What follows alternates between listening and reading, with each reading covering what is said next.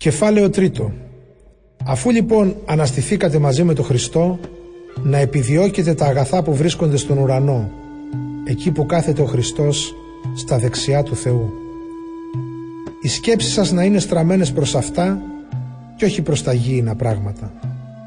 Γιατί πεθάνατε μαζί με τον Χριστό και η ζωή σας είναι κρυμμένη μαζί με τον Χριστό στο Θεό. Όταν ο Χριστός που είναι η αληθινή ζωή μας φανερωθεί, τότε και εσείς θα φανερωθείτε μαζί Του δοξασμένοι στην παρουσία Του. Απονεκρώστε λοιπόν ό,τι σας συνδέει με το αμαρτωλό παρελθόν, την πορνεία, την ηθική ακαθαρσία, το πάθος, την κακή επιθυμία και την πλεονεξία που είναι η δολολατρεία. Για όλα αυτά θα πέσει η οργή του Θεού πάνω σε εκείνους που δεν θέλουν να πιστέψουν. Σε αυτούς ανήκατε άλλοτε κι εσείς, όταν αυτά τα πάθη δυνάστευαν τη ζωή σας. Τώρα όμως πετάξτε τα όλα αυτά από πάνω σας. Την οργή, το θυμό, την πονηρία, την κακολογία και την εσχρολογία. Μη λέτε ψέματα ο ένας τον άλλον αφού βγάλατε από πάνω σας τον παλιό αμαρτωλό εαυτό σας με τις συνήθειές του.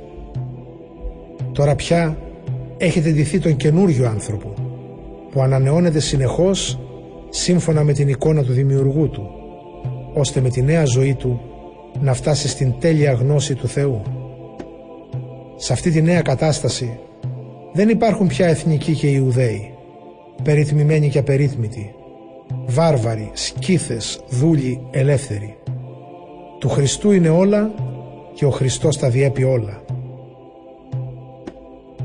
Ως εκλεκτοί λοιπόν του Θεού, αγιασμένοι και αγαπημένοι Του, αποκτήστε φιλευσπλαχνία, καλοσύνη, ταπεινοφροσύνη, πραότητα, μακροθυμία.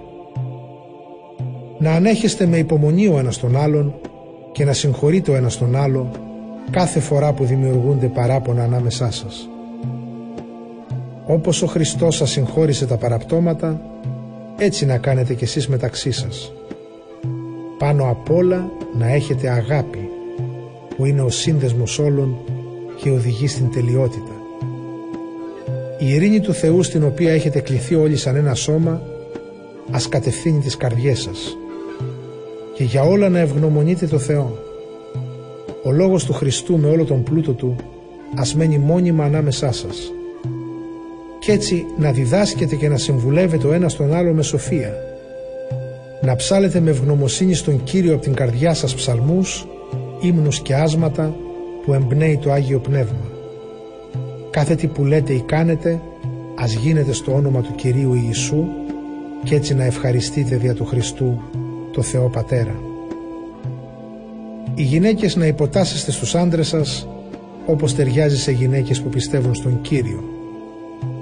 Οι άντρες να αγαπάτε τις γυναίκες σας και να μην τους φέρεστε με σκληρότητα. Τα παιδιά να υπακούτε τους γονείς σας στο κάθε τι, γιατί αυτό ευχαριστεί τον Κύριο. Οι πατέρες να μην εξοργίζετε τα παιδιά σας για να μην αποθαρρύνονται. Οι δούλοι να υπακούτε τους επίγειους κυρίους σας σε όλα, όχι υποκριτικά. Μόνο δηλαδή όταν σας βλέπουν για να τους είστε αρεστοί. Αλλά με ειλικρινή καρδιά και αποσεβασμό προς το Θεό. Όποια εργασία κάνετε να την κάνετε με την καρδιά σας σαν να δουλεύετε για τον Κύριο και όχι για τους ανθρώπους. Ξέρετε καλά ότι θα πάρετε από τον Κύριο σαν ταμιβή σας την κληρονομία της Βασιλείας Του.